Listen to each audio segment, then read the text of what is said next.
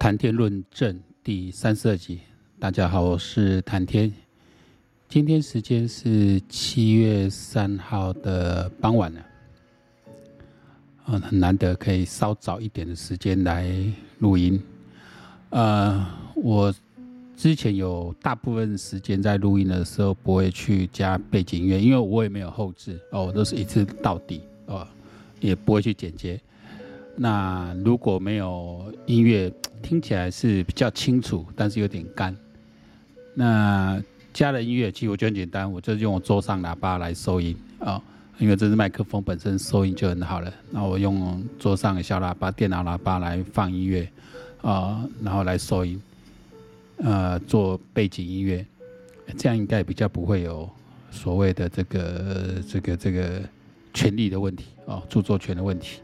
啊，因为这个声音，你说是有事物啊，而不不是加在这个呃用配乐是把音乐档案混进去的，哦，这样基本上没有做混音。那发现这个就放这一首，呃，这是一个爵士乐，What's for Baby，这个应该是所有不管你有没有听爵士乐的人，我觉得都应该收藏一张啊、来听。但是现在讲起来蛮怪，因为。慢慢的，大家已经没有人听 CD 的人越来越少了啊、因为我们算是发烧音响迷，还是保有一台 CD player 跟几百片的 CD。但一般呢，我觉得听线上音乐其实也蛮好的，因为我现在大部分时间，呃，我也会用 Apple Music，呃，我买的 Apple TV 来接接电视再，再啊再转到我的主系统里面去。啊、其实你听流行音乐啊，我是纯粹把它当背景音乐的话是可以，但如果是要好好坐下听个音乐。其实用 CD 来说，它毕竟它的音质哦会比较饱满，比较浑厚哦。你的主系统，因为我是小功率的真空管哦。但是说真的，到一定年纪之后，你要能够坐下好好听音乐，这个时间也不多啊，这不多。除非可能要退休之后了哈，你天天待在家里，要不然呃时间不是不会说很多，或是说有在家工作。好。前面打个招呼，那今天本来想暂时不听，暂时不谈这个政事哦，政治的事，但是我觉得这个进度还是要追一下啊、哦。那乌俄战争到目前为止陷入一个焦灼的状态，那我们想说，之前英国预言家帕克有说，会大概要两年啊、至少一年多才会一个比较完整的结束。那之前听说车臣也要下去打啦，白俄罗斯要下来打，然后俄罗斯也用了比较可以说是逼急的，用肮脏的手段去攻击平民哦，去打了一个购物中心，造成大量的伤亡，而且他那个已经是非常强悍的这种呃炸弹哦，应该是用他们的轰炸机去带了这个呃对，把那个对海的导弹，听说是拿来打当初设计拿来打美国航空母舰的这种。哦，战弹药载弹量比较多的这个呃导弹呢，巡弋飞弹啊，巡飞弹把它打中了这个购物中心，这这是完全故意的了，没有什么什么隔旁边的人没有，就就这是故意的了啊，还要制造一种恐怖的一个，所以我们说中国跟俄罗斯其实就是全世界最大的恐怖集团了啊，这个我希望越来越多人认清这个事实。为什么是恐怖集团？因为它是可以由一人的意志，由极端少数的意志去决定要发动武力。我这在民主国家、民主国家来讲不太可能。虽然他们喜欢批评美国介入各国的军事啊什么什么，美国介入那么多哈，呃，也没有到用这么肮脏的手段啊。你说那种局部性的错误啦，或一些一些阿兵哥个人或者小团队那种哦错误，那当然有。哦，这个这个，你军人又不是你以为都是模范生吗？啊，当然会有这种，但是你整体上来讲不会用到这样一个肮脏的一个一个一个方式哦，去刻意的去攻击平民，哦，这个是，所以我说还有人到现在还在搞不清楚，还在替俄罗斯讲话，我觉得这些人也是不知道。台湾人是什么都有，哈，当然什么都有。那另外一个恩恩事件，我们持续去追哈。那如同我们一开始也预测了，说这个事件，反正呃侯友就跟你怼上了嘛，这个最后只能走司法程序了，哦，这个行政法了啊，因为行政法是基本上是诉愿再诉愿，然后再打起行政官司嘛，他也请律师来处理的。那另外一个就是监察院的主动调查，那监察院能够调查到什么程度，给我们一个什么样的一个呃交代？我觉得都要去看啊。因为之前我看陈局他们一群跑去什么乐山雷达基地去参观，我觉得这有点莫名其妙。这你监察院你去参观这些行政单位干嘛？你去监察院不是做做这个的？我觉得说。呃，其实说真的啦，因为五权宪法是一个蛮大问题，就是一个监察院就是个很大的问题。照理讲啊，监察院是一个呃准司法机关，那如果在三权分立的话，他这个权力啊，就调查权对行政机关这种调查权、弹劾权，他应该是放到立法机关议会里面去。那你把议会的这个权力吧，把它阉割一段出来，另外搞一个监察院，但是效果不彰，功效也不彰。因为它真正能够发挥效果，就放在立法院里面去嘛。哦，那立院呃，立法院也好，或者地方议会也好，这些议员有调查权，他才能够要求行政机关啊、必须去提供资料，哦，就不会像恩之前拖这么久。我就要你要求你提供出来，哦，那如果你拒绝或怎么样，那我们就直接打行政官司的，哦，那这个是就是由司法来裁决。哦，就不会有什么又要绕一个监察院。那监察院你事情闹这么大，你也这么久才主动调查啊？你说要靠呃地方机关嘛？那靠上一级的由卫福部中央机关来加以行政督导什么？那个都没得惊啦，完全没得惊哦，因为是怼上的嘛。我觉得这是一个呃，如同如同我们一开始讲这件事情，希望有个结果出来，你一定要走到行政诉讼。但这也是侯友宜他希望做的，因为你你这一打不知道打到什么时候了。或者酸完啊，或酸掉这个供，那如果你走这个司法程序的话，对侯友宜来说，哦就没有太大杀伤力啊。因为你说绿色，说民进党也好，在这个时候你要说要出手，哦很容易哦，又是很多政治动机啊，所以你要在这么大量，呃，大家记得当初像白小燕案的时候，我、哦、那时候是全情激愤哈，有发动游行啊什么，所以把这事情闹很大。那恩案这个事件，我觉得它有蛮多的一个，呃，就一般民众来说，会有一些同理心呐，啊，我们会去同情恩恩的这个状况，但是我们也多少会去同情，哦，很多基层公务员他面对哦一些行政命令或面对一些行政的要求的时候，他必须去依法行政，啊，这也提到，呃，这样这样的一个。一个观念哈，因为这个我简单讲一个，像前前内政部长徐国勇有说，他被这个他他跟现在这个行政署长不合嘛，那现在行政行政署长搞到最后就是确定提早退休，换一个新的行政署长来，然后这个被被被强被自我提早退休的这个前警政署长啊，就批评说啊，这个内政部长去插手警戒人事。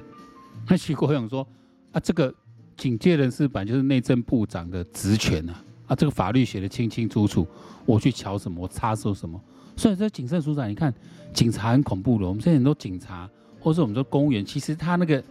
那个法律素养是很低的，我是很低的。我看这个，我都觉得啊，我是不是该该去念个法律学位，补我一下法律学位？可是哦，我已经年纪这么大了哦。”呃，想算了，现在其实到一定年纪之后，其实心灵层次的修为比较重要了啊。这个让别人去做。你当警政署长，你以为警政警界的人事是你自己决定的吗？其实他之前跟徐国勇会杠上，就这一点。徐国勇就是要告诉他说，警界的人事是部长的权限，不是你署长的权限啊。你署长当然可以建议啊。啊，但是不是你想干怎么干就怎么干哦？这要有成人节制。所以你看这些，你的警察干久了，真的就，我觉得官当久了这样子啊，首长当久之后就是很容易自由膨胀、大头症。啊你，你在民间企业，你当自己老板，你爱怎么干怎么干啊？你不违法，人家没办法说什么。可是拍谁哦？你当公务员，你领的是国家的薪水，领的是人民纳税金，不是你想怎么干就怎么干。哦，那那徐国勇这边，我他有提了几个。基本的呃行政法概念呢，就是法律优先跟法律保留。法律优先就是以法律为呃地最高，因为我们现在讲哈，我再顺便讲一个观念啊，我这常常我们的媒体包括前面看的周一蔻，我们都有一些法律观念的一个一个一个错误啊啊，比如说徐巧芯，他违反交通规则是违规，不是违法。可大家讲违法违违法，有点故意啊，把它讲比较严重。规则跟法律是不一样的哦。我们知道整个宪，整个我们要理解一个国家的法律系统，第一个就是要法律的位阶观念，最高什么宪法，第一个是法，第三个是律。我们什么什么法嘛？啊，刑刑法、民法、刑民刑事诉讼法、民诉讼法等等等等法哦，什么特别法、条例法，这里有它的一个位阶，那才是律。法律法律大家都合并在，那实际上法也是法，律是律，那律比较少用啊，因为这其实当初都从日文那边翻过来的嘛。我们这些现代的中中文其实都从日文翻过来。哦，我们六法全书，日本是六法全书，我们当做抄人家呢。宪法这也是日本的讲法嘛，民法、刑法这是从日本过来，那日本是翻译哦，瑞士啊那边欧陆的法典，那我们再从翻译过来啊，所以就直接都汉字嘛，就直接承继过来啊，所以包括一些法律用字啊，就用用日本当初这种用法，所以大家都读的模糊，就这样，因为它本来就不是一个呃原来的中文的用法，它是这种日本的汉字的一个用法啊。那律比较少用，比较。在我们中华民国的这个法律里面，就是一个战时军律啦，我记得啊，就只有这个律，但这个在一般的面用不着啊。那再来呢，就就是命令啊，规则跟命令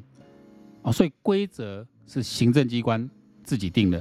它不用通，它是它等于是规则，它不是立法机关定的，它只是送交立法机关去同意而已哦。那这样命令，命令就根本连同意都不用同意了。哦，因为什么可以这样子发布规则命令？就是在法律里面有保留一块实施细则啊，哦，是由各行政机关去哦制定。你只要根据我法律要求制定的这些规则啊命令是合法的，你就可以执行。哦，除非后来有被认为说啊这是不合理啊不合法，提出行政解释啊啊，甚至要提出呃呃，如果说到法律的话，就要提出一个宪法解释。那一般。如果行政法规的话，就提出一个法律解释就可以了哦。透过行政法来解释就可以，倒不用走到宪法法庭。宪法法庭通常都是对法律的一个啊审查，你这个法律是不是违反了宪法？哦，那你说你命令跟规则，你你不肯违反，你你你第一个就第一个审查，你审查是违反了这个法律哦。第一个才是违反，你违反法律就无效了，好就无效。那第二才最后才是说，那他还没有违反到宪法的保障基本人权等等。哦，所以违规跟违法是不同的层次。哦，违规跟违法是不一样的啊。那违违反行政命令啊，当然说就行政处分、行政处罚，他不需要呃上司法院哦，上法院。那行政上的问题，那就走行政法院的体系去处理，就打起行政诉讼。那因为行政法院通常它呃会时间会拉了很久，然后第二就是普遍一般来说，哦，行政机关胜诉的机会比较多啊，这个。基本上基于官官相护呢，还是一个呃传统，因为都是行政法庭这些司法官，他也是从原来司法官出来的，啊，是不是很了解行政这个这个地方？呃，是不是能做出有效裁决？其实是蛮多哦，蛮多这个呃。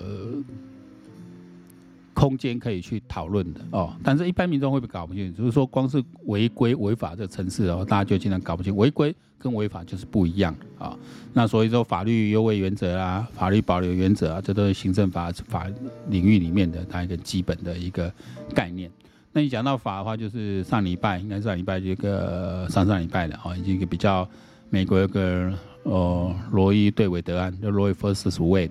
啊，这个我在念书的时候。上个世纪九零年在念书时，就是个很老的案例的，就是这个 abortion law，就是那个堕胎法啊。那从七零年代开始打呢打到现在，美国最高法院有下了一个最终判决，他意思就是说，这个呃不是联邦法院、联邦最高法院该去裁决的，他应该交由各州你们自己按照你们地方的民情啊，你们去制定看怎么样处理堕胎的这个事情。哦，那当然这会有两派的不同的说法。那很多女人会，女性同胞出来抗议啊，他们说我的身体当然是我自己来决定啊，这当然是我的权利啊，我的身体是我来决定，怎么会呃还要别人来决定我的身体要怎么来处理？啊，那我们知道美国是一个基督教立国的国家哦，呃。基督教对于堕胎当然是没办法接受，天主教也好啊，基督教也好，都是都是没办法去去接受的，呃，因为生命啊，在他们看法就是神的创造，那你怎么可以去剥夺呢？哦，那但是你说实际上状况呢？哦，你这个教条要拿到实际的状况上来配合，就很多种状况，比如他是被性强呃性侵害的，哦，强制性行为，哦，非出于自愿，哦，甚至未成年怀孕，哦等等，啊，那他可不可以去堕胎？啊，因为婚你婚前未成年性行为啊，是两意合奸的，那也没有强暴，那那这我们这种各种状况，啊，或甚至说有优生法的问题，啊，你验出说这孩子是可能是智障，啊，可能也是呃有有重大的残缺，那是可以人去去去把它引产出来，那这个呃是应该定在，如果我来看，这个应该是定在法律里面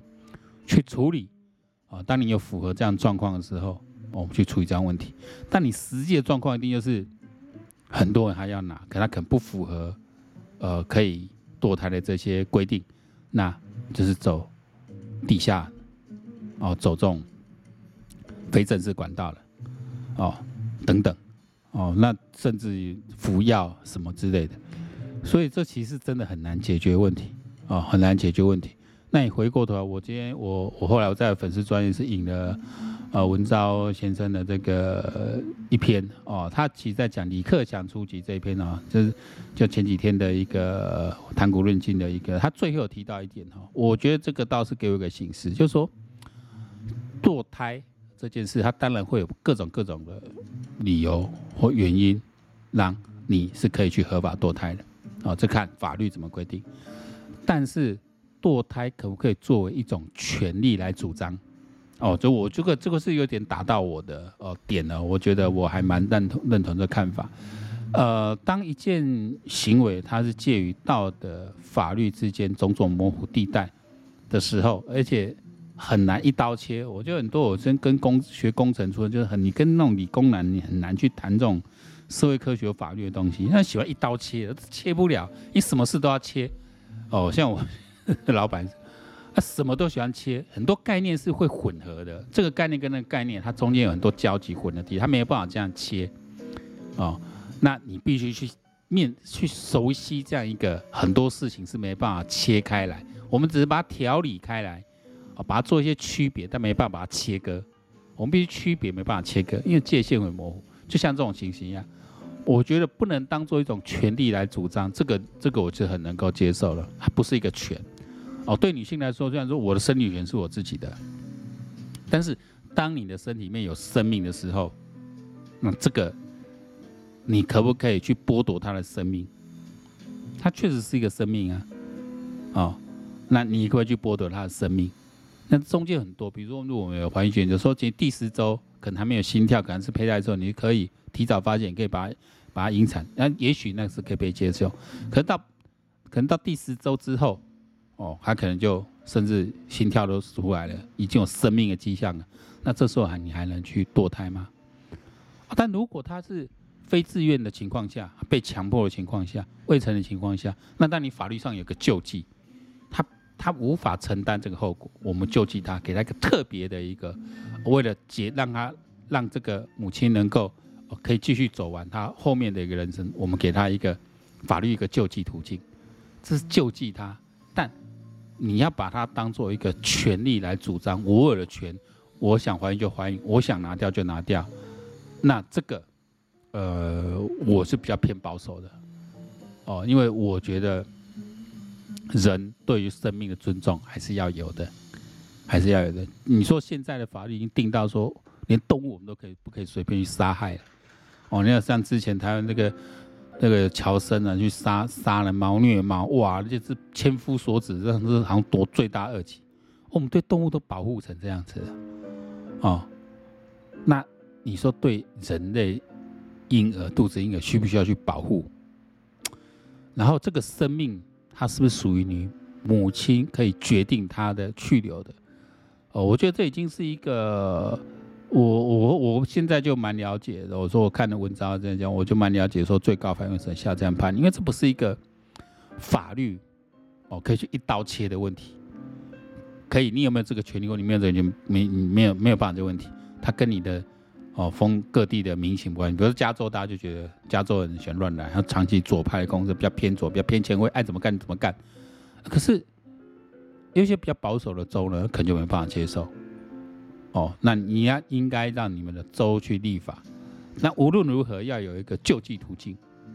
哦，当你是非自愿的。或是你如果生的这小孩对你母亲个人造成很大的伤害的话，你可以去提起？那至于你说，因为你这样子，然后会造成这个呃呃非法堕胎的情形会普遍起来，那这没办法，就是个人的选择了。哦，这个人选择。因为提到这里就讲到一点这个宗教的问题哦，就是我昨天 Netflix 看了一个新上档的纪录片，其实 Netflix 我我现在把它停掉了哦，那。呃，但 Netflix 有些纪录片还不错了，那我觉得最近片子是比较少、比较弱了啊。那昨天纪录片就讲的就是那个一个摩门教的一个支派啦，他们叫什么末世基督什么教会的，但它是一个极极端的啊，异端的一个教派。那里面简直是乱七八糟的胡搞一通哦，那个那个教主哦，自奉是先知神的代言人。然后把一群人这样子关在，就制成一个社区，然后过他们想要过那种生活。可他居然可以这样跟很多未成年的女女生，哦，有性交。然后讲是讲结婚啊，你说十二三岁、十四岁，你是结什么婚？然后一个人娶几十个老婆都有，哦，一夫他们向往一夫多妻制。然后所以说这个，呃，当然他们有他们经典上面的圣，他们的奉的经典，他们有那个创教，不是他们读的不是那个传统的。呃，新约圣经、旧约圣经，他们自己有一个经典，虽然他们号称基督徒这样，有另外一个经典，但是我觉得光一夫多妻制这个就很难被，啊、呃，我们这一般的理智很难接受。但我们对一个宗教信仰，你你们很低调在过这种日子，其实别人不想去多多说什么。可是如果你牵涉到是大量的跟未成年的这个少女以结婚名义来从事这种性交行为，然后强迫他们生小孩，强迫他们过生活，先用强迫。榨取他们劳动力，然后来赚取大量利益，然后这个人后来被判了终身监禁，啊，判了判了终这个这个号称先知教，现在是第二代了哈，他父亲是干了一辈子，到八十几岁才才走，八十几岁还娶个十，还在娶十几岁新娘，娶了几十个新娘，生了很多很多小孩这样。那当然这个后来被爆开来，然后这个人被抓了，他第二代就被抓了，然后判了终身监禁。可到目前为止，哦，这二零他应该是二零零六、二零零七年去判的。可到目前为止，你看十几年过了，那个社区还在，因为他们是私人的财产嘛，啊，政府也不能说怎么样，还在，还是有点过着他们那样的生活，然后去继续支持这个已经在牢里面的这个他们的这个先知，也是他们的教主之类的，啊，不可思议啊！你会觉得不可思议。有时候宗教如果信到这个地步的话，我觉得某一方面来说蛮悲哀。所以我们不喜欢去批判别人宗教，但我觉得做那做个就挺多啊，不卡悲哀了。哦，卡比埃，那我也刚好昨天看了这个之后，我后来 YouTube 又推了一些，不知道 YouTube 在偷听我了，还是在偷观察我的这个收视习惯。Anyway，就推了一些呃一个年轻传道人的台湾人，然后基督教的这个传道人，讲一些基督教的事情。